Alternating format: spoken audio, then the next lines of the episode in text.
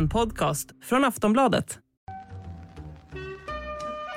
In the supermarket you have eggs class one, class two, class three. And some are more expensive than others and some give you better omelets. That's the wrong information. Wrong, wrong, wrong information. I didn't say that. That's the wrong information. Do you think I'm an idiot? Wrong, wrong, wrong information. Now look at me when I talk to you. Your job is to tell the truth. That's the wrong information. Seriepodden, tisdag eftermiddag. Vi har eh, som vanligt när vi kör igång en massa att prata om. Eh, högt och lågt. Jag tänkte vi skulle börja i Chelsea och hela soppan där runt eh, Abramovich frysta tillgångar. Det som nu verkar vara en försäljning utav klubben som ändå pågår. De har fram till imorgon va? Att presentera bud tror jag. femtonde, nej det är idag. Förlåt, artonde var det. Mm. artonde, de har veckan ut väl? Man veckan ja. ut, ja. artonde är det som är sagt. Fram till på fredag så ska bud ha presenterats på Chelsea och det brinner ju lite i knutarna där för att om de inte får till en försäljning av den här klubben så riskerar det ju faktiskt att gå i konkurs med tanke på att man inte kommer åt eh, sitt kapital. Hyfsat förhandlingsläge för den som ska köpa. Ja, precis. Och det är det som är det, som. det är en amerikansk bank va, som mm. eh, håller på och överser den här eh, affären. Men säljare är väl, ja vem är säljaren egentligen?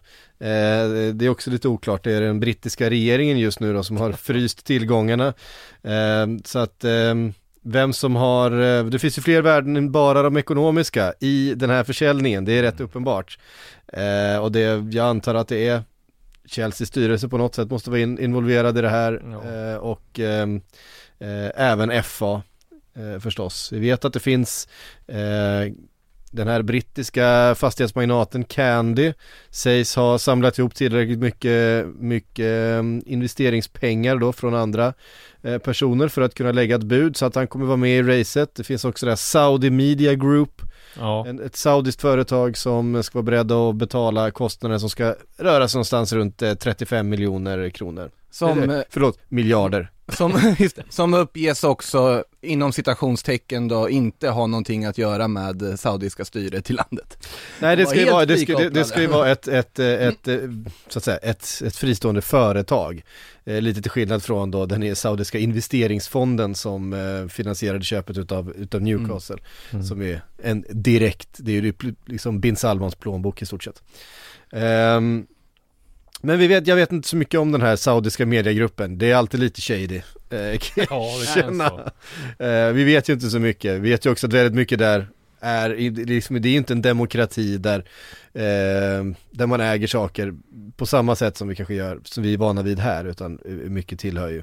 Men man har ju svårt där, vilken som än kommer in som är svårt att se att det ska bli någon form av jätteförändring, revolution i Chelsea. Jag menar, det är ju en välmående klubb, de har väldigt bra spelare, de är inte med och slåss om Premier League-titeln nu känns det väl, det var lite för långt efter, men rent teoretiskt är det där i och för sig, men de behöver inte liksom... Nej, precis. Av... Nej. Och de är ju på det sättet ett ganska tacksamt läge för ja. de, de ligger ju i en position där de egentligen inte riskerar att missa Champions League nästa år. De har heller inte en, en, en titelstrid som de måste på något sätt fokusera all sin kraft på, utan mm. de är lite avhängda där, så att de befinner sig på det sättet i ett, på rätt ställe mentalt för att kunna eh, ta, ta en förlust utan att eh, spela sådär jättestor roll, men också spela utan den här, den här pressen eh, mm. av att eh, behöva rädda Champions League den här säsongen, för det tror jag man kommer lösa. Problemet ja, de sitter i är väl med de utgående avtalen och sånt man har i klubben. De har en massa andra problem såklart. Ja, såklart, såklart. Och, och vem det nu som kommer in och köper klubben är ju eh, vad den personen eller det företaget har för vision eh, och har för ambition att investera i det. det. Vi vet ju att Abramovich har stoppat in otroligt mycket pengar. Mm. Kommer nästa ägare göra detsamma? Um, det, det, det kan förändra ganska mycket i hur, hur verksamheten sköts där, men, men jag tror i slutändan det som vi kanske har pratat mest om, supportrarna och det här med att de inte uh, får gå på fotboll och så vidare, mm. uh, det går inte att köpa biljetter och uh, sådär, jag tror att den, den smällen tror jag blir väldigt lindrig. Det kommer röra sig om några matcher här och sen så kommer nog business vara tillbaka ganska mycket som usual uh, på Stamford Bridge sen runt laget så blir det såklart en ny regim. Liksom. Ja, och vilken spelartrupp det kommer nästa säsong får vi väl se också. Det är ju sånt påverkar ju också. Det fanns väl lite lösa rykten där om att vissa spelare tittade lite på hur man kan bryta kontrakten och så vidare i och med läget de sitter i. En spelare som nämndes vid namn i de här uppgifterna var ju naturligtvis Romelu Lukaku som vi väldigt gärna vill till Inter. Mm. Eh, men vi får väl se vad det blir av där de... Det var väl lite roligt där att man nu precis också hade vädjat i F A om att få spela borta matchen mot Middlesbrough för tomma läktare i och med att man inte kan sälja några borta biljetter. De fick ju inte det godkänt. Vad händer med Marina Granovskaja nu? Det, har, det är en fråga man har ställt, men hon måste väl försvinna i samband med att Abramovich försvinner, och det är ju ett tapp. Det är ju enormt. Eller måste hon det? Hon är väl anställd av klubben. Alltså mm. visst att hon har en, en personlig nära relation till Roman, men ja. Hon är ju inte sanktionerad, eh, vad jag vet i alla fall. Nej, det, är... det borde ju inte vara. Men det är kom... inte ganska kopplat. Där hon är väl dessutom kanadensisk i medborgarskapet, va? Ja. Hon är rysk-kanadensisk, så um, eh, hon har väl ett kanadensiskt pass och, och så att jag menar. Det är ju en klubbdirektör sen... man vill ha kvar i alla fall. Ja, hon, hon är ju väldigt, hon är ja. väldigt skicklig på det hon gör. Så att, mm. eh, men frågan är om, om hennes eh, koppling till, till Abramovich är så pass stark att hon känner att nej, men då kommer jag inte stanna kvar där. Det är det liksom... Om hon känner någon slags sån lojalitet, det får vi väl se. Men... Det verkar inte gå någon nöd på Abramovich i alla fall. Nu har det kommit ut bilder här när han sitter på en V I P-lounge på Ben Gurion-flygplatsen i Tel Aviv. Och eftersom de här sanktionerna har kommit då, så är han på väg österut. Han ska eh, landa i, i, igår, i natt i pri- privatjet i Moskva. Och nu ska han ut på sina lyxjakter som är värda tolv komma fem miljarder. Och ja. ska styra mot Turkiet via internationellt vatten. Samtidigt som B B C presenterar nya, nya bevis kring hans förflutna med Vladimir Putin. Så. Ja. Ja, han är... Alltså det där är ju en snubbe som har eh, tänjt på regler förr, va? tolv komma fem miljarder. Han liksom. Seglar ju rakt ut i solnedgången. Mm. Det är ju det han gör. Han seglar ja, rakt det, ut i solnedgången. Det, det, alltså, ja, jo. Det är ju en... Det är ju en... Det är, det är ju en skurk. Det är, det, det, det var, var, kort och gott. Han kommer ju landa på fötter. Det, eh, så så det som skurkar brukar göra och ja. ha en förmåga att göra. Det, det är väl så. Men eh, vi eh, konstaterar också att eh, har vi, det är två svenskar kvar i ryska ligan. Ja, Jordan Larsson och... Vem är det mer? Men nu står det helt still i huvudet. Ja, det var det två i alla fall också här. Men vem, vem kan det vara? Det Pontus Almqvist är det inte. Sead Sabanovic. Vilka är det inte? För han pausar väl kontraktet ja, här nyligen. Hatzika Dunic. Är det inte? Jason är det inte. Gigovic är det inte.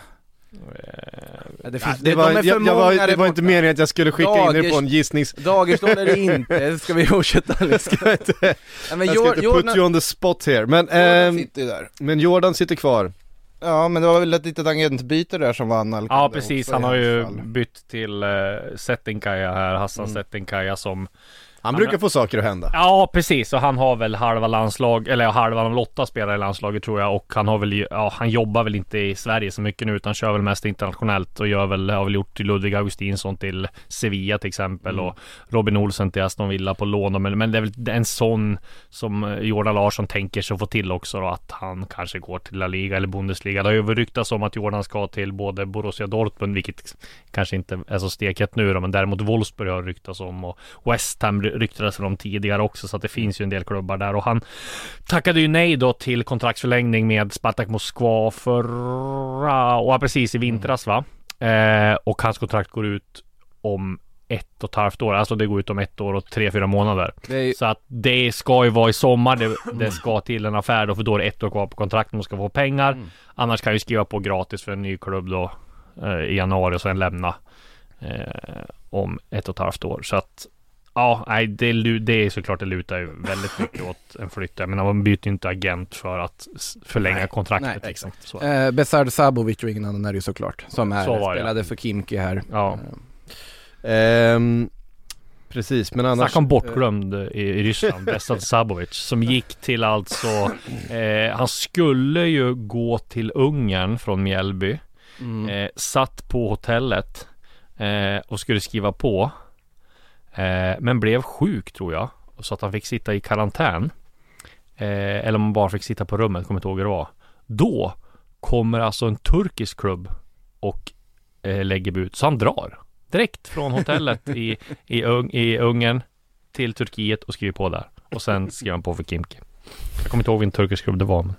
Ja, ja. En, en, sån, en sån dag på jobbet. Ja, exakt, exakt. Nej, men om vi ska bara ta, vi får tjata om det här i Ryssland då, men det har ju kommit precis idag att Dagerstål tränar med I F K Norrköping. Jag tror att han har liksom en familjesituation som gör att han kanske nog mycket som talar för att han han spelar i Norrköping i alla fall fram till sommaren, som jag fattar som. Eh, och samma sak med Armin Gigovic som eh, tränar med Helsingborg. Där vi, det vet jag att det är flera andra klubbar som har hört sig för gällande honom också, men de kollar väl på något transferfönster, om det är Frankrike och något till fönster som kanske kan öppna. Men eh, det är mycket som talar för att de blir i alla fall de två mm. eh, som mm. spelar i Sverige. Precis. Nej, vad heter det? Dagerstål kommer inte gå någon annanstans, känns det ju som. Nej, han är så otroligt ja. alltså, inrotad, växt upp i den stan. Ja. Det är ju liksom till och med att man själv har sett honom växa upp i mm. Norrköping, och jag är inte så lastgammal än. Så nej, det, precis. Men man har ändå liksom bevittnat det, hans resa genom, genom ungdomsakademin upp mm. till A-laget och så vidare. Så att förklart att han kommer att köra sitt halvår där. Och jag snackade ju med Rickard Norling och frågade om Dagerstål också på presskonferensen efter att de hade torskat mot Hammarby, och sa att han, att han hade, var hoppfull om och liksom, att han skulle spela fram till sommar, så att det är nog ingen vågad gissning att han gör det. Mm-hmm. Eh, lite andra allsvenska p- punkter då kan vi ja. väl ta och eh, komma in på. Först ja. eh, ska vi säga något om matchen igår, M F F A I K. Eh, blev ju dramatiskt. Ja, ruggigt bra match, och det var ju hetsigt framförallt, men det var ju ändå, även om AIKarna var, var lite bitter där över att Nabbe, de fick straff där när han fick bollen på handen, vilket var, får man säga, var som Bartosz säger, en, Bartosz Jelak, en soft penalty, så var väl Malmö det bättre laget, va? Även fast Malmö inte spelar så här jättebra, men så imponerar de ändå.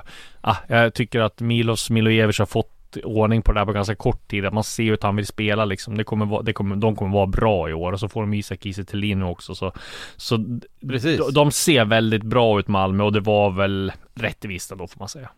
Kiese Thelin klar, står det i ja, precis, han är klar här, skrev vi, pratade ju om det här förra veckan, va? Att mm. han kunde bryta sitt kontrakt, och nu blir det så att han skriver ett långtidskontrakt då med med Norrköping och, och köps loss från Banias då.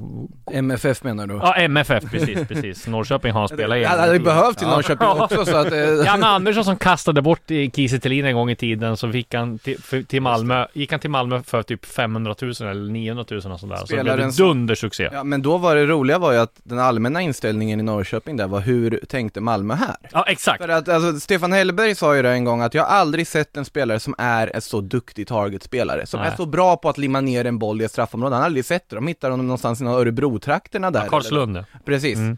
Och plockade in honom. Det och...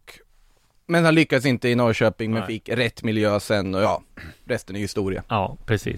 Eh, men det blir ju såklart, det är en drömvärmning för Malmö F F. Jag menar, precis som du säger, det, han är ju en grym target. Han är ju även, som vi har pratat om här tidigare, att han är underskattad målskytt också. Han har ju gjort en del mål i Banias, får man säga ändå, som är en ganska, inte världens tuffaste liga, men det är ändå så här att han har gjort bra, sex tror jag han har gjort på, på femton matcherna och sådär, så det är ju bra. Eh, och kommer ju såklart tillföra Malmö enormt mycket. Eh, jag såg att Per Boman, vår kära kollega, hade han som en bättre värvning än Gudetti. Eh, och det är nästan som man skriver under på det i alla fall. Det är ju, de är i samma klass på de värvningarna, med tanke på vad Kiese Thelin har betytt för Malmö tidigare. Han har två S M-guld tjugofjorton, tjugotjugo, och eh, nu kommer han hem. Då var han ju på lån här senaste gången. Att nu kommer han liksom hem och ska flytta hem med, med familjen och så här. Så det känns som att han, han kan bli en... Eh, M F F, eh, inte ikon kanske, men i alla fall en väldigt populär spelare. Det tror jag säkert. Eh, han har ju de där eh, egenskaperna som också, tror jag, passar eh, M F F här och nu. Ja, verkligen. Eh, han, han är en jäkla presence i, i straffområdet, som du var inne på, och mm.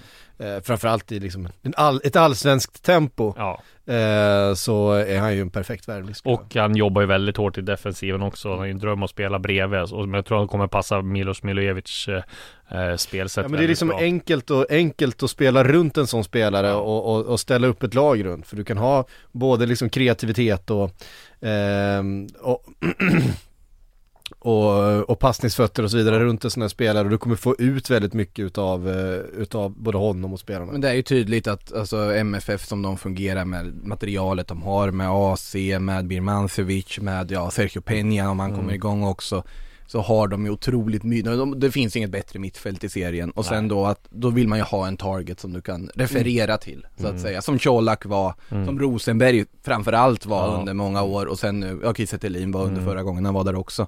Så att det är ju en supervärvning. Mm. Precis. Ronaldo Ronaldo klar för Sundsvall. Det var en eh, rubrik som man inte eh, trodde skulle toppas. Men dagen efter så kom det Corona klar för Sundsvall. eh, Och då tänkte man så här, ska Corona komma till Sundsvall igen? Det var ju precis blivit av med det. Men det är Joe Corona som har spelat med Zlatan i Los Angeles Galaxy som eh, Sundsvall är på och hugger på. Så Corona och Ronaldo eh, kan bli liksom en eh, riktig det är superduo och giffarna i, men, i Allsvenskan tjugo tjugotvå. En amerikan då, som de har där. Det är precis en... Äh, inte Joe Corona och en mexikan. Nej, precis. Men, eh, nej, men så här då som jag fattar. Jag skrev ju om Ronaldo Damosto, heter ju han, eh, från Haiti. Bara den flytten får ju liksom eh, Stefan Ishizakis eh, Borås till L A. Alltså fast tvärtom då. Och, Haiti, och, Haiti, och, Haiti till Sundsvall. Det är ju...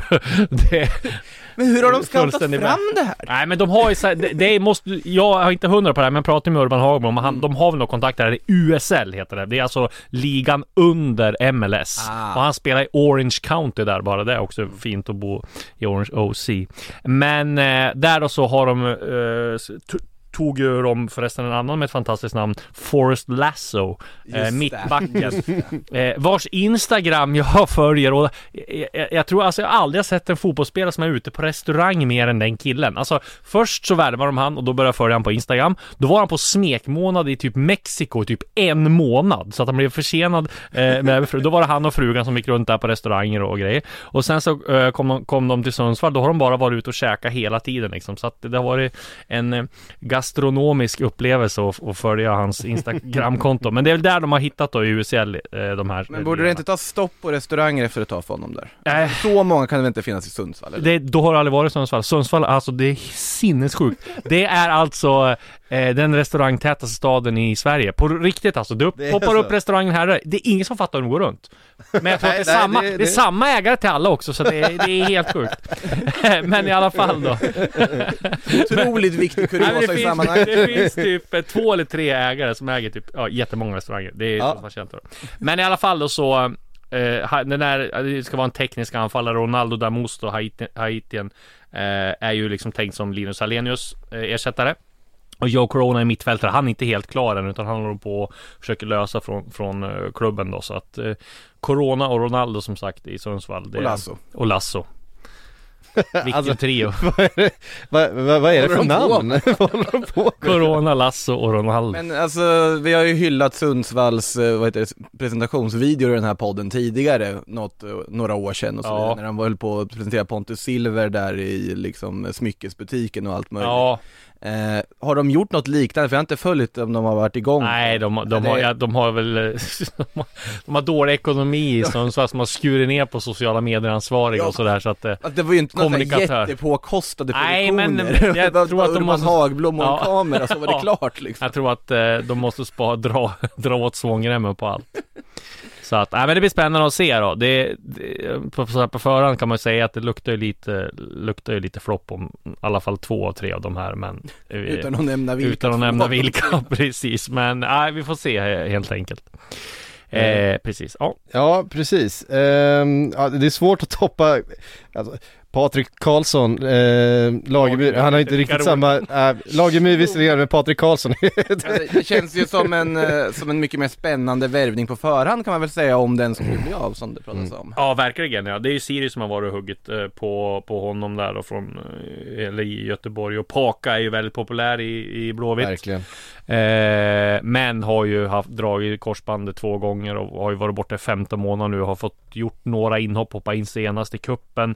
Men sitter på ett ganska bra avtal och det är ju frågan liksom om de ska förlänga där då när han inte har spelat så mycket och är skadad, och, och, och vill han skriva på ett nytt med Blåvitt som du vet har Marcus Berg ett år till och sen så Oskar Wilhelmsson har blivit han såld. Det kanske är bättre för honom att ta kanske och gå till Sirius och få spela kontinuerligt liksom. Alltså jag tror han är väldigt mån om att få speltid. Det kommer han ju inte få i Göteborg i år. Alltså han kommer vara avbytare. Men samtidigt om man tittar på Göteborgs trupp också som den är nu, så är det inte världens bredaste heller. Så de är liksom, skulle vilja ha Paka som, på, på bänken som är liksom ett alternativ då till Berg och Wilhelmsson. Så att nej, det är en liten ekvation som måste lösas där. Men Sirius gör allt de kan för att få honom i alla fall, som jag förstått det. Han känns ju som klippt och skuren i någon av de här offensiva mittfältsrollerna där i ja, verkligen. Sirius. Alltså ja. Att, eh, med den tekniken, flärden, drivet, om han ja. får hålla sig skadefri, så är en otroligt sevärd spelare. Så att man hoppas ju ändå där se honom länka upp med Sugita och Seidan och de andra ja. där. Det kan bli riktigt trevligt om man ska ja. hamna där. Och sen spelar ju Daniel Bäckström spelar väldigt bra fotboll också. Ja, också. offensiv, det, ja. progressiv fotboll passar ju honom bättre med. Mm. Ja. Eh, vi kastar in, vi har fått en fråga här från Rasmus Björe eh, på Twitter. Han mm. skriver eh, en, han önskar höra en utläd, utläggning om vad som händer i Bayern. Pengar finns, ett rätt så bra lag finns på ja. pappret. Eh, en, två förstärkningar skulle kunna utmana om topp tre. Eh, vi pratade lite grann om Eliasson, vi pratade om Majid Waris eh, eh, förra veckan. Eller för två veckor sedan var det väl till och med. Eh, men de känns inte helt realistiska. Eh, det finns ett namn här.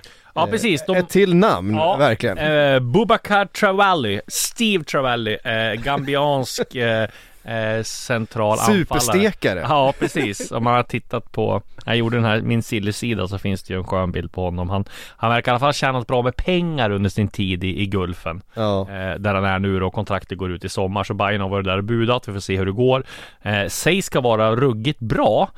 Och ha en del andra anbud också, så vi får ju se. Och tjänar ju framförallt väldigt mycket pengar. Så där handlar det väl om vad han, han kan köpas ut och vilken, hur mycket han kan få med, pengar han kan få med sig därifrån då. Men Hammarby jobbar även på ett par andra spår då. De eh, gick ju också för eh, en som heter Exposito, Erik Exposito, en, en spansk eh, lirare i Slask Wroclaw som har gjort öst in mål och ligger i toppen av polska extraklass, och där känner ju vad heter det Marti Cifuentes väl till honom, han också spanjor tränare, så att, men det gick inte, han blev för dyr, så mm. att det gick de bet på. De gick även bet på Karim Konaté som gick till från Elfenbenskusten till Salzburg istället. Där var Bayern beredd att betala tio till femton miljoner för honom, tror jag, rätt mycket pengar, men eh, Salzburg bjöd över, så att Bayern har pengar absolut, men nu ska de bara få till dem. Ja, alltså, Bayern har ju pengar, men det är ju alltid så, alltså i kon- konkurrens med klubbar från kontinenten så blir det ju alltid svårt. Ja. Eh, givetvis, även om man har gjort en, en stor försäljning som Hammarby har gjort via Mo. Uh, och, så, och ha pengar på kontot, så är det ändå i en internationell jämförelse ganska små, uh, små summor vi jobbar med här uppe.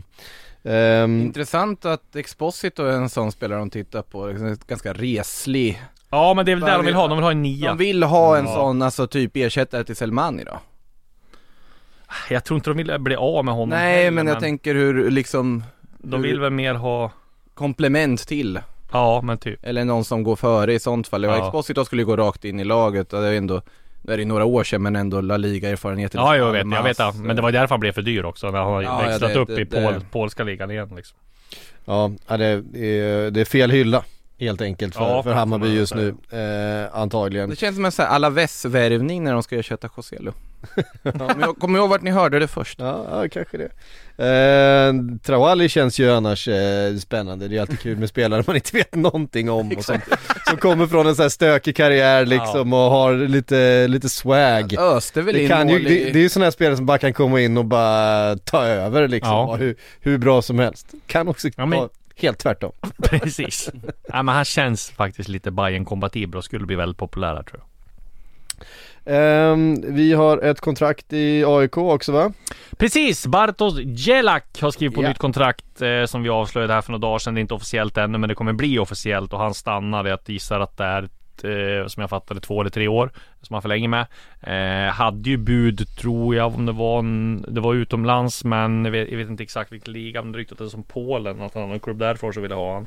Eh, men eh, det var väl ganska klart ändå att han skulle stanna. Trivs ju väldigt bra. Nu kommer Gudetti in också. Eh, de får man säga ändå har kommit rätt långt på den här säsongen. Alltså när man ser till Malmö, de gav dem en rejäl match redan nu eh, utan Gudetti och med en Axel Björnström som inte heller har liksom i matchform. Så att de har ju väldigt bra, och så har de väldigt bra många unga spelare som kom in eh, som var väldigt eh, liksom, ja, snabba och eh, har han har han polska rötter eller? Ja, det, det polska rötter, ser väldigt polskt ut, ja, namnet i alla fall. Polska, ja, det gör det. Nej, men viktigt viktig pusselbit och är ju väldigt populär bland supportrarna också, så jag tror att eh, ja, det var viktigt att få det där löst nu då, och så ska de få in de här sista pusselbitarna eller biten med Gudetti bara, så så tror jag det här kommer. Jag tror att, ja, jag funderar på om jag ska tippa A I K eller Malmö som guldvinnare. Vi får se vad mitt slutgiltiga tips blir. Mm. Skulle man ju lämna in förra veckan till Allsvenska Bibeln. Ja, men det har jag ju gjort ju. Ja, men han ville inte vara avslöjare. Vad tippade jag? Det kommer jag inte ihåg. Ja, men det, det kan vi dra. Vi kan hålla på det här. Nu såg jag mejlet där. Okej, okay, ja, ja, men nu vet jag vad var det där. Ja, vi låter det vara. Vi låter ja. det vara. Uh, nej, men alltså, Gellak... Det har ju gått åt rätt håll hela tiden. Ja. Alltså det har verkligen gått åt rätt håll hela tiden för det laget. De tog steg när han fick ta över efter Norling. De tog väldigt många ytterligare mm. steg förra säsongen. Och i år ska de väl kunna vara med och utmana om titeln. Måste ju vara ambitionen i alla fall. Ja, verkligen. Topp tre är väl kravet, tror jag. Ja, ja. Det, måste det, det, mm. det skulle jag säga. Hur, det är många som frågar också om John Guidetti. Ja, men kommer han till premiären? Ja, men det, som jag fattar så, han har, jag ska skriva på från den här sommaren. Nu, nu är inte de här exakt alla detaljerna klara, men nu är det lite spel här med klubben.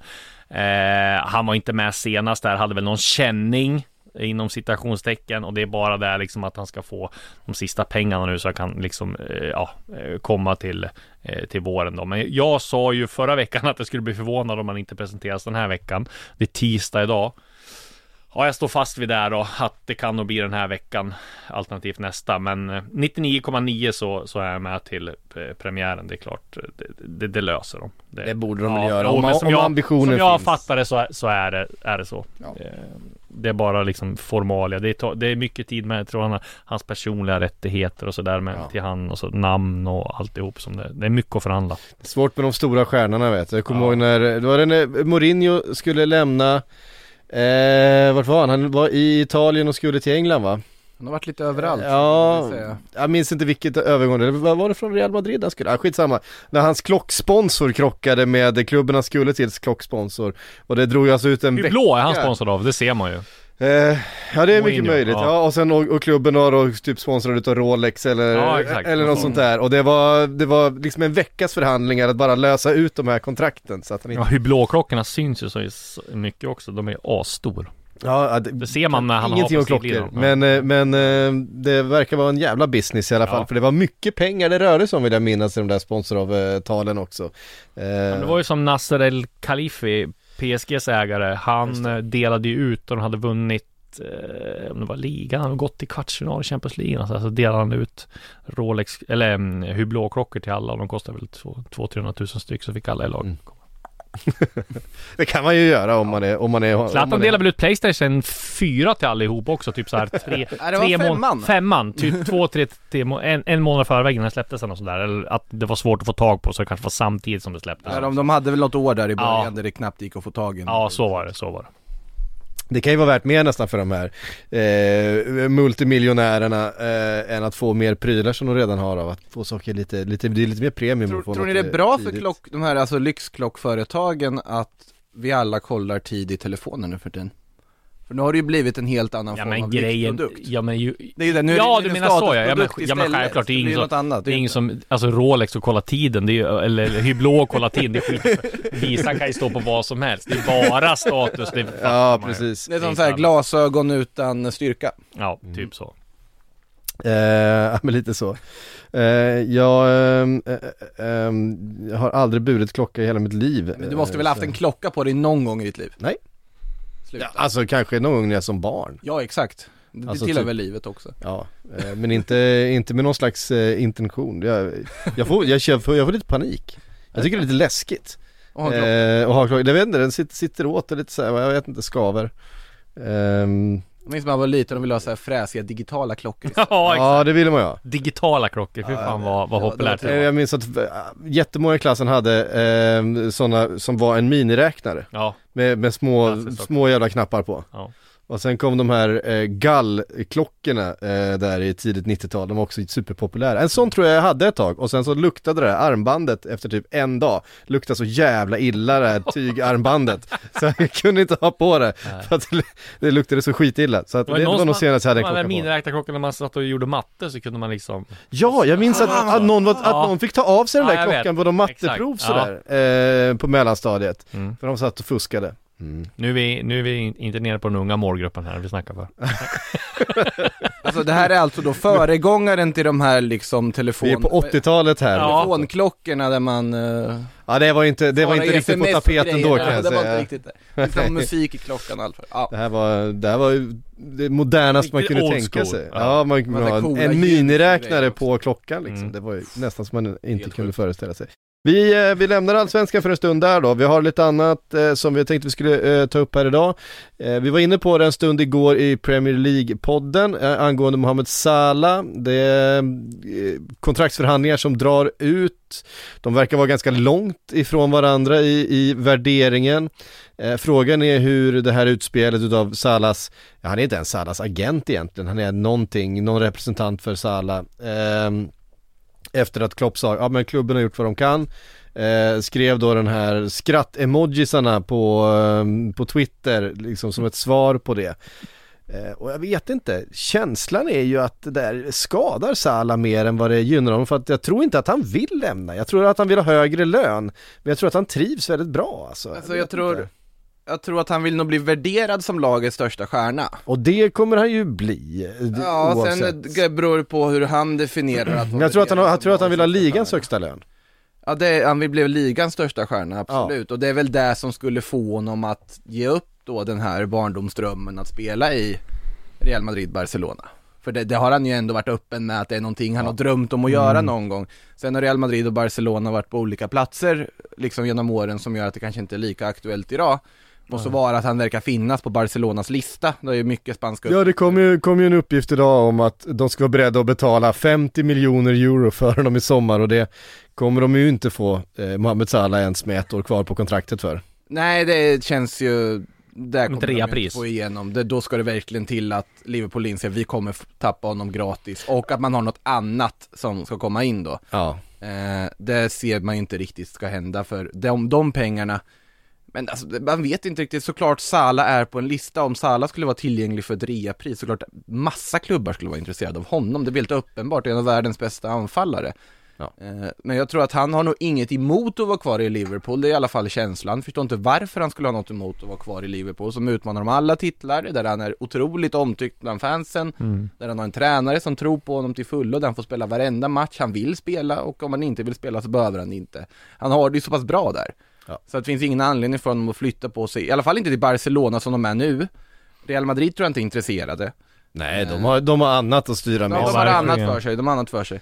Så att, eh, nej, alltså det löser väl sig på ja. ett eller annat sätt. Nej, men det är också känslan. Jag, jag tror att det handlar om pengar. Eh, jag tror att de, det, det är liksom en förhandlings... Eh, strategi. Mm. Sen har det ju inte hjälpt Salah tror jag att Luis Diaz har kommit in här och varit så otroligt bra. Fast som det är just nu så har jag vi, vi bara några matcher in och det och så vidare. Men för klubben och, fram, och även för fans och så vidare känns det det finns ett liv efter Salah också. Det finns andra bra fotbollsspelare där ute. Det är inte det är inte hela hela hela hela världen om han om han lämnar. Um, Nej, inte. Så men sen det. Känns det också så här att det, det, det har blivit något nu på senare tid eh, liksom prestige bland de här största stjärnorna att de ska tjäna mest i ligan eller mest ja, i laget eller precis. Så märker man av att det, men då ska jag bli bäst betald. Det kan man, liksom, när man surrar runt här med allsvenskan också kan man höra att ah, men det, är, det är viktigt att vara liksom, topp tre bäst betald då. För alla vet ju vad alla tjänar liksom. Så ja, det har blivit precis. Någon statusgrej mer än, det var ju säkert status förut också, men det känns som det blir mer nu på liksom senare år att det var liksom ah, men fan, det är liksom det säger något om din status. Problemet är väl att Salah är ju en produkt av ett väldigt lyckat system.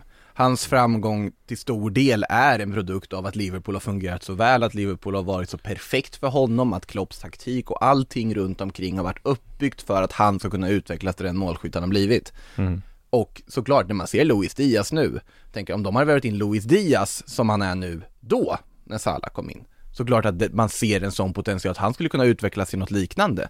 För att om man tittar på den här enormt höga nivån vi pratar om, såklart att spelare, de kommer sätta sina mål, de har sin teknik, alltså det är ju gudabenådat tekniska fotbollsspelare allihopa. Mm. Så att ja, såklart det finns ett liv efter Salah för Liverpool. Frågan är ändå dock men det, effekten det ger. Ja, och det är så här, jag tror att det finns noll, noll chans att han säljs i sommar och att de på något sätt cashar in. Det tror jag inte. Det tror jag däremot att man skulle kunna tänka sig att göra på Sadio Mané. Um, jag tror inte intresset är lika stort där. Där har inte alls varit samma... Nej, nej det tror jag inte. Och, och det är ju mest för han har ganska, ganska hög lön liksom. Och eh, man ska göra plats för, för någon annan att komma in då. Att ge Luis Diaz mer, mer speltid. Att göra han, honom till liksom, första valet eh, till, till vänster. Vi får ju se. Men jag menar... Spelar, Suarez, Suarez, spelar Salah ut sitt kontrakt eh, så han är, ju, han är ju trettioett nästa sommar liksom och eh, det är klart att jag vet inte, men frågan är just på den positionen med det spelsättet och så vidare, han, har, han är ju inte en, en speciellt skadedrabbad spelare alls, det har ju varit en av hans fram, liksom, främsta styrkor nästan att han har kunnat utvecklas år efter år och bli bättre och bättre är ju att han faktiskt aldrig är skadad i stort sett ehm, så att de där bakslagen och de där missade säsongerna och så vidare som nästan alla fotbollsspelare går igenom som, som på, det är ju det han har gemensamt kanske med Messi och, och Ronaldo i väldigt hög utsträckning, de är typ aldrig skadade vilket gjort att de har kunnat bara fortsätta att bygga och bygga och bygga och bygga på varje säsong och bli bättre och bättre liksom. Och där vi inte vet än är ju huruvida Salah kommer att gå samma väg som dem. Att nej, det vet vi inte. Hålla på den mm. nivån, fortsätta vara förskonad eller om man kommer gå typ Eden Hazard-vägen. Mm. Nej men det, det är ju liksom är en, en, ja. en, en skada, man tappar en, en halv sekund i, i, i snabbhet mm. och så blir man en helt annan fotbollsspelare. Eh, det där är ju, och de, de riskerna blir ju större ju, ju äldre man blir därför det finns liksom mindre tid att, eh, att komma tillbaks på, plus att kroppen fungerar annorlunda efter trettio Makoto, det kommer du snart bli varse. eh, tack, tack. Så är det, men det är väldigt mycket rykten i alla fall. Det här uppger ju upphov till väldigt mycket rykten och det har ju pratats länge om att Liverpool ska göra den här stora liksom, investeringen i sommar, ungefär som man gjorde för då för, vad var det, tre fyra år sedan när man köpte eh, Fabinho och Alisson och, och man, man gör det här liksom eh, lite och tanken var att Luis Diaz skulle komma till sommar egentligen. Ehm Det har faktiskt kommit lite rykten om Alexander Isak senaste dagen. Och det ja, det såg ju, jag också. Eh, är ju i eh, svallvågorna lite grann kanske av eh, Salah och så vidare. Kanske liknande position, inte direkt lik i spel. Ja, inte helt olik i spel. Mm. Inte, han har inte samma speed, eh, Isak kanske. Men, men bra en mot en. Det är ju den spelaren, han vill spela rättvänd liksom med bollen. Ehm... Men det är lite intressant i alla fall att det, det, de uppgifterna har börjat cirkulera i alla fall ja. runt Alexander Isak och, och, och Liverpool. Det har ju ryktats väldigt länge. Ehm, men ja. Nu känns han ju iskall om man får ska vara ärlig. Ja, det gör han ju. Han, det, det, det, han kommer ju inte gå för några sextio miljoner euro så, den här sommaren. Det känns inte faktiskt. Eh, även om han har långt kontrakt kvar ja. då. Eh, sen så snackas det ju också om Barcelonas Gavi. Där har vi en helt annan speltyp då. Ja, där är ju en... för han har en ganska låg utköp, utköpsklausul för att vara en så pass talangfull liksom, tonåring. Ja. Mm. Och... har han en utköpsklausul på typ fyrtio miljoner euro vilket ja, för... femtio snarare. Men... Okej, det, var, det kanske det var pund jag såg. Ja, o- oavsett vad är... Jag läser bara engelska tidningar. Oavsett vad är den... Alltså det är ett bra pris för en sån talang. Gud, det är en sjuttonåring som har slagit igenom i A-laget där, som har slagit sig in i A-landslaget. Måste vara att det är ganska mycket lättare för en tonåring från Barcelona slå sig in i Luis Enriques stad. Du är så jävla bitter över att det inte var några realspelare med i somras. Alltså du måste släppa det här nu. Det gick ju bra för Spanien. Han hade ju rätt. Ja men det finns en gräns ibland på vad Luis Enrique håller på med just nu. Men vi, där vi behöver inte gå in på hela spanska landslagstrupptagningarna. Oavsett vad, Gavi, fantastisk talang. Ja. Men där verkar ju också kontraktförhandlingarna ha strandat. För han sitter ju på också ett avtal som om jag inte minns helt fel nu går ut tjugo tjugotre. Och det är ju så att då kan ju hans utköpsklausul kommer ju höjas till en miljard i sommar. Mm. Men Barcelona vill se till att den här höjs mycket tidigare till tio miljarder, så att man inte kan köpa loss honom, att de vill sätta honom på ett långtidskontrakt likt de gjorde med Ansu Fati, likt de gjort med Pedri och så vidare. Men de kontraktsförhandlingarna har strandat lite, och då har det ju Liverpool och United, Chelsea innan ja, deras tillgångar blev frysta, P S G, Bayern, det är jättemånga klubbar som vill ha honom. Det har till och med varit lite rykten om Real Madrid, men där tror jag inte överhuvudtaget att Perez skulle bryta den här non-aggression-pakten som man har med Barcelona och Laporte. Jag är väldigt svårt att se det. Mm. Och samma sak med Ronaldo Araujo, mittbacken där, som också har ett utgående avtal till tjugo tjugotre. Inte samma kris sett till utköpsklausul på honom. Man har en väldigt hög sådan, men samtidigt Manchester United verkar intresserade av honom. Mm. Om de då bara har ett år kvar på kontraktet på honom, han inte vill förlänga och han vill dra, ja, då, då har de ju problem. Men det verkar stå still i de förhandlingarna, samtidigt som de signar med massa andra spelare samtidigt som ska in. Så vi får se vad som händer där. Mm. Och eh, Kessie, klar? Ja, Sport skriver att han är mm. klar helt och hållet. De är helt överens, precis som Andreas Christensen ska vara ja. helt klar enligt Fan, Chelsea medier. Behöver back.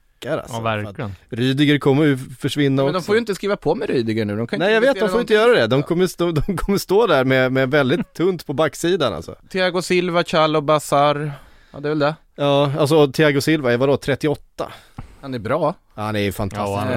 Ja, det är ju en... As- Aspilicueta har du pratat om också. Därför ja, han, hans kontrakt går ju också ut. Vart lite ganska tyst om Barcelona den sista tiden, men han har ju kopplats jättemycket dit med. Men Kessie ska ju typ vara klar helt och hållet, sägs det. Uh, Christensen ska vara klar. Nosair Mazraoui, Ajax ska vara klar. Jag vet inte riktigt hur de ska få plats med alla de här spelarna och vad de har tänkt med detta. Men, uh... men vågar de skriva nya kontrakt nu då med Chelsea? Alltså, det är väl, ska du lämna Chelsea så måste du gå som bossman. Då är det ju liksom mm. inga... Man får, kan väl inte köpa spelare därifrån? Nej, det kan, alltså, inte, inte i dagsläget. Nej. Men vi får se nej, här nu sommaren, i, i, i, kanske, i slutet exakt, på, i slutet alltså, på veckan. Problemet, problemet blir... för Chelsea är ju att då Antonio Rüdiger är väl det mest alarmerande problemet. För Christensen kommer ju gå till Barcelona oavsett om Chelsea mm. hade haft... Uh, tinade eller frysta tillgångar i sammanhang. Det var ju känslan med Rydiger också, att han var på att väg. Han har ju vänt där lite. Alltså det, känslan är väl att det här Real Madrid-spåret var väldigt agentdrivet mm. för att få, liksom, trissa upp intresset. P S G är ju med i matchen fortfarande. Bayern München behöver fortfarande ersätta det till mm.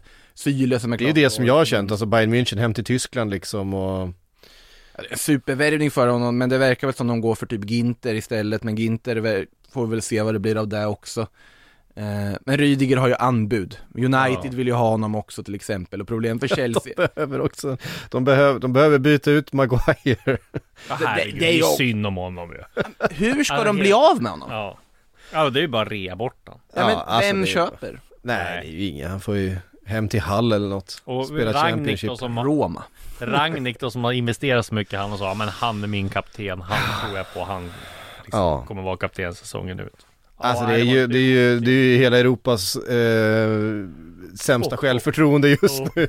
Det Harry Maguire. Och det verkar som att vi ska få en Harry Kane-historia igen där också. Det var vi ju... Ja, precis. The Mirror kanske inte är de mest trovärdiga, men när de ändå har någonting exklusivt så att säga ja. så tänker man att de ändå har någonting på fötterna. Det beror väldigt mycket på vem som skriver hos Mirror, för att de har, de har bra journalister. De har ju en disco bland annat på, okay.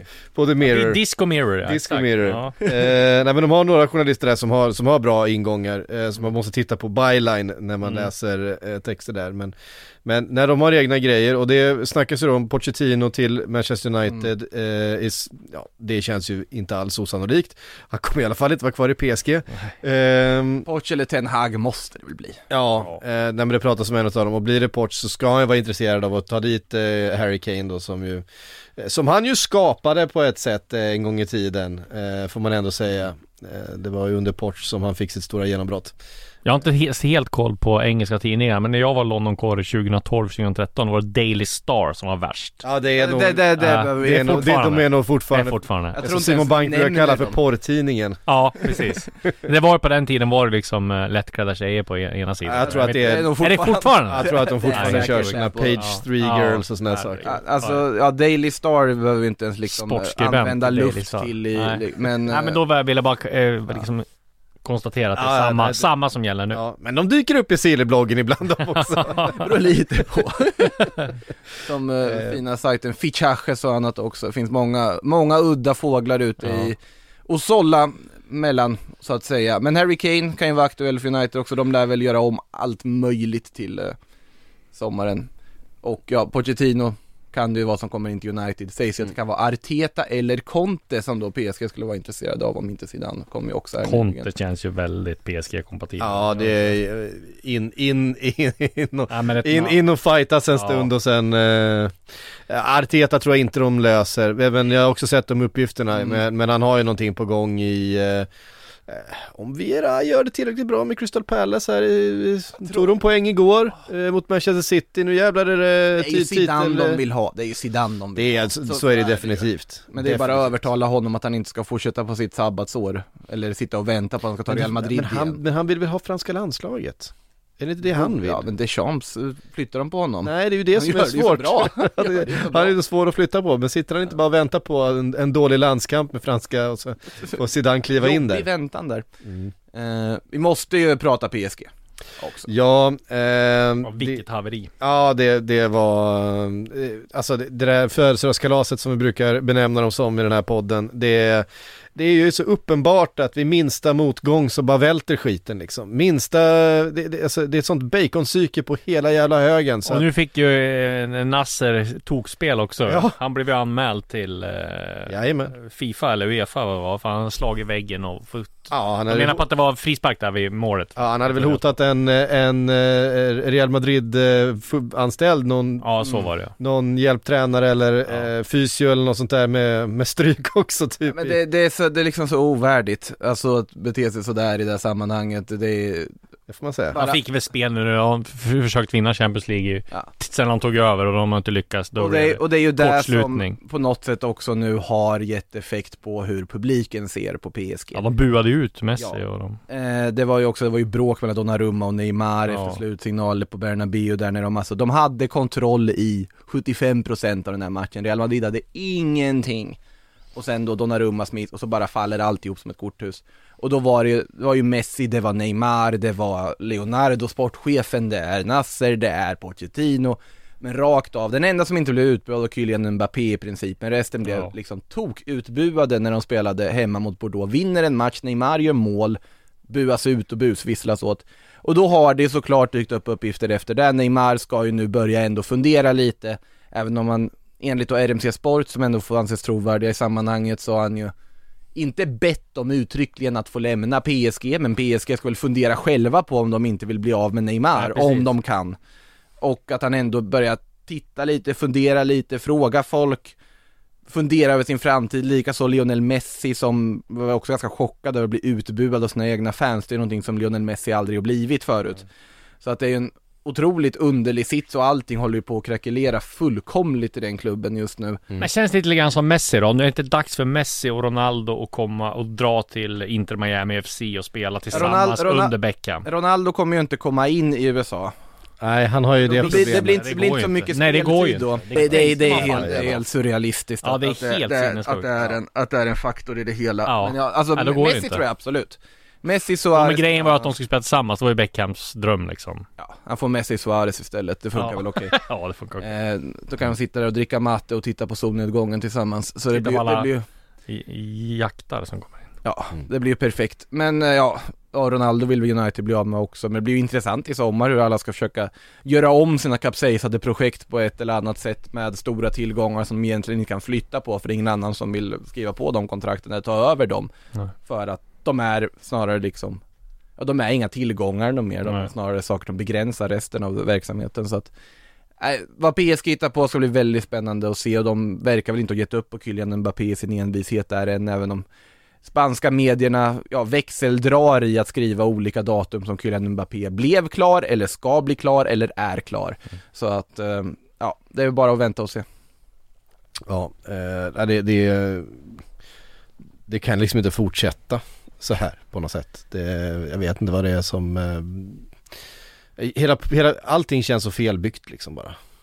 P S G? Ja. Ja, ja men det, ja. Det... Men det är som att man har byggt en pyramid med spetsen neråt liksom. Den bara tippar framåt varje. Det finns inget solitt överhuvudtaget fastän att man har alla eh, alla delar. Det här är alltså en klubb som värvade Messi, Ramos, Donnarumma, Wijnaldum, Hakimi i transfer i somras. Ja. Och åker ur ja. i åttondelsfinal på det sättet de gör. Och har tappat matcher i ligan under säsongen. Ligan som de egentligen bara ska springa in, vilket de också kommer göra. Och de riskerar nu ändå att tappa Kylian Mbappé gratis till sommaren. Och nej, det är de sin. Kylian Mbappé som ändå liksom...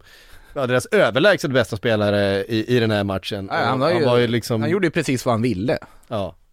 Eh, men sen fick han inga bollar att jobba med när de fullkomligt havererade resten av laget. Mm. Eh, vet ni vem de behövs som tränare? Nej. Felix Magath. Ja, det är, jag, glöm, jag har ju glömt nästan veckans höjdpunkt. Därav Felix helt sinnessjukt. Felix Magath får jobb fem år efter att han eh, har lämnat fotbollen när han var i Chengdu. Genua Längdong. Wow. Ja. Eh, alltså det är ju helt sinnessjukt. Jag pratade faktiskt, jag hade lite kontakt med Alexander Kasaniklic som hade Magath i Fulham. Just det. Och han var också helt chockad över att Magath kunde komma tillbaka. Han, när jag var i London där för ja, det är väl tio år sedan nu, så spelade ju Alex i, um, Alexander i um, Fulham och gjorde det bra. Han gjorde bara mål på Emirates, mål på um, uh, The Hortons, och han gjorde ju tre, fyra mål i Premier League där. Eh, hade Magath en gång när de, när de skulle försöka hålla sig kvar i Premier League, eh, men gick ju fullständigt åt helvete. Han berättade där, jag tror det var han eller om det var Mujo Tankovic som också spelade då, som berättade att de hade haft en eh, alltså man ska ju ta det först, och Magath är ju liksom känd för att vara liksom management by fears konung. Ja, han är, eh, han är helt ett, galen. Helt galen, alltså helt galen. Han, han har ju också byggt en hel karriär på att han, att han, han hotade Wolfsburg-spelare ja. till, en, till en ligatitel. Exakt. och, det, och det är väl det, det är väl det som Hertha Berlins ägare nu då, i det här miljonprojekt som har tagit över, som vi för övrigt ville ha Rangnick en gång i tiden, eller bara ja, för något, ett år sedan. Ska försöka när de ska räddas vid nedflyttning. Så Hertha Berlins vill också att Felix Magath ska skrika och hota kvar mm. Herthas spelare i, i Bundesliga. Eh, men i alla fall, då berättade eh, Mujo eller Kasaniklic att eh, de hade haft, på försäsongen skulle de löpa, och så hade de haft eh, liksom vattenflaskor stående, så var det en spelare som skulle böjas ner och ta den där vattenflaskan. Då kom Magath och sparkade han bort vattenflaskan för han, och så bara fick han springa ett extra varv liksom.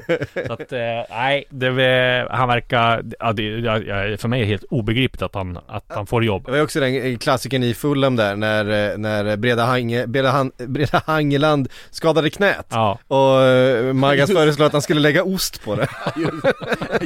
Det var hans ordinering. Lägg ost på knät. Ja, ja, ja.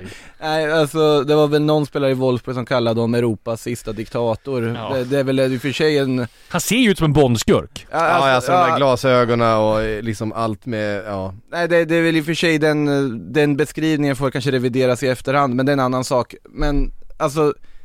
Hertha Berlin, hur desperata måste de vara i det här läget? Är det tredje tränaren de tar in? De har inte vunnit en match på hela tjugo tjugotvå. De mm. håller på att åka ur med ett projekt som har spenderat extremt mycket pengar de senaste åren på mm. att tyska huvudstaden ska få ett lag som kan tampas i toppen av Bundesliga. Det har varit hela planen. Det var väl vinterfönstret där säsongen nitton tjugo där man köpte Matheus Cunha och alla möjliga. Det spenderade ja, åttahundra miljoner kronor på nyförvärv. Det är väldigt mycket för ett mittenlag i Bundesliga.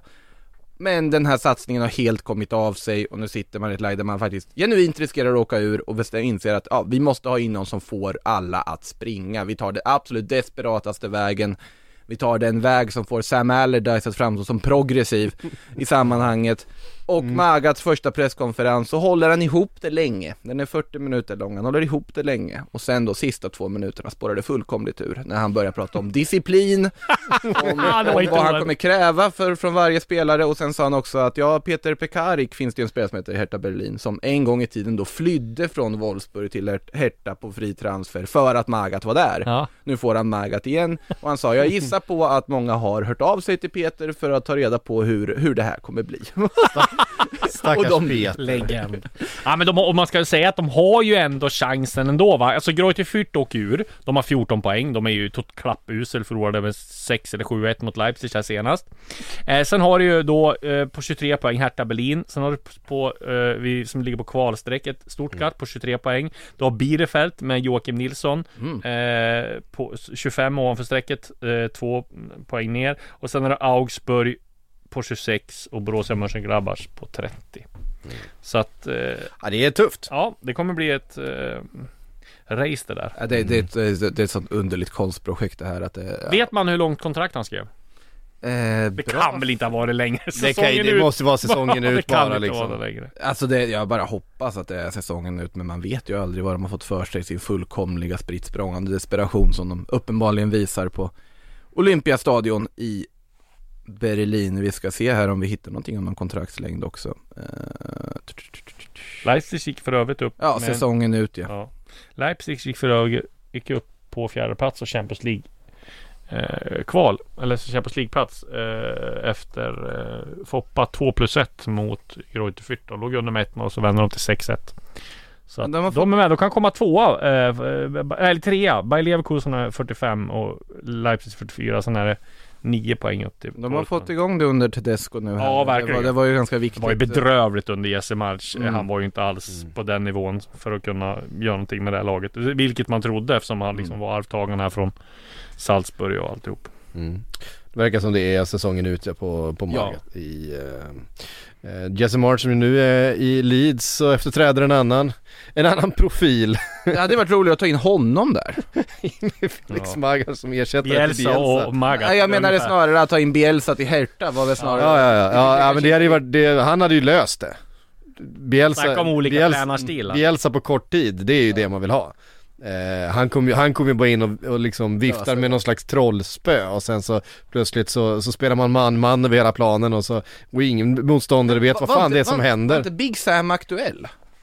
För Leeds? Nej, för Hertha Berlin. Alltså, var det? Nej, jag frågar. Borde ja. inte han ha varit det bara? Det hade varit alltså, kul att se honom försöka rädda någon det, annan. Ja, de måste ha någon som kan tyska.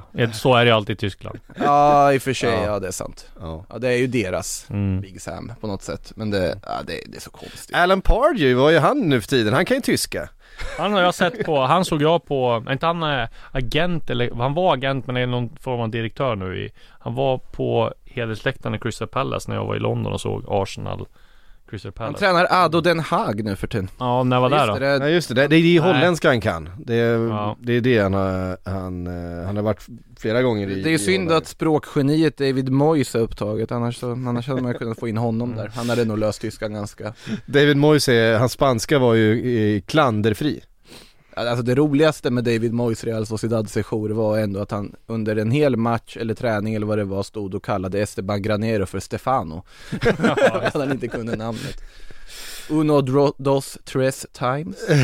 Ja. Det fanns så många guldkorn i de där. Ja, ja. Fina tider. Ehm, Ska vi ta några lyssnarfrågor? Ja, men vi gör det vi, innan vi knyter ihop här. Eh, vi... vi kan ta först då här från eh, Henrik Mattsson. Kommer Elias Andersson låsa ut i Mjällby? Nej, vad jag har hört så blir han kvar i Djurgården.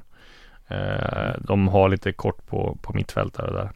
Eh, och sen så fick man en fråga här. Info, har du någon info eh, från Bayern Samba? Har du någon info från Mustafa Zeidan var på plats på Nya Söderstaden, alltså Tele två Arena? Och det är för att Mustafa Zeidan är kusin med Imad Khalili eller Abbe Khalili, så de, har, de brukar hänga där mycket och eh, har också samma agent och mm.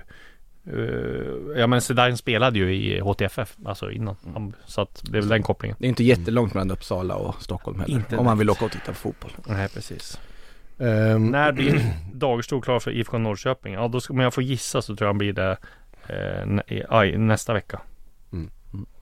Um, R K åttiotre undrar vad tycker Disco Djurgården saknar för att vinna guld? Nej, men en ytter, de skulle ha in en extra, en rak ersättare till Chiluffa, tycker jag var för dåligt kantspel. Nu är det ju Radetinac som kommer få ta en, men då måste man ju, om de ska ha in en. Fan, hur gammal är Radetinac? trettiosju va? Men han spelar ju varje match ändå. Är det så? Han är, ja, man minns han, han fräste kommer... runt i Åtvidaberg och redan kommer... då kändes han, gammal. Han kommer spela varje match, så, så Bosse Andersson till mig senast jag pratade med han. Kanske var lite att ta i, men... Mm.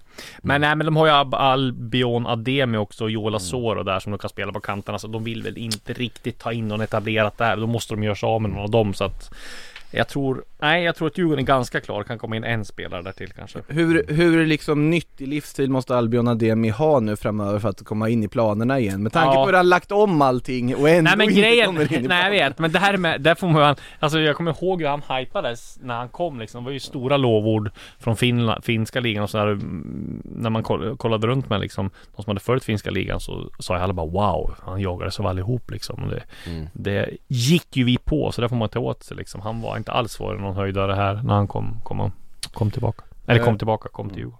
Eh, Anders undrar, hur löser Häcken frånvaron av Benny Traoré? Ja, precis. De har ju, och kollar ju på nu och tar in något innan fönstret stänger. Jag har inte någon namn där, men det är ju yttra, ytter såklart de vill ha in någon, någon eh, eh, snabb. Häcken brukar ju tänka lite utanför lådan. Ja, precis. Det har varit mycket norsk nu när Per-Mattias Högmo inte, inte gått så där bra för. Lånade ju ut han igen nu här, den här Tobias. Mm. Ehm, ska vi se här för vi har... Nej, men det var väl ungefär de frågorna som vi, som vi hade mm. den här eh, veckan. Ehm, tusen tack för alla ni som har lyssnat. Ehm, Disco Makoto, ehm, att ni var med. Sillypodden kommer tillbaka när ni minst anade med eh, fler rykten och, och nyheter, ehm, såklart. Men eh, härifrån så säger vi på återhörande.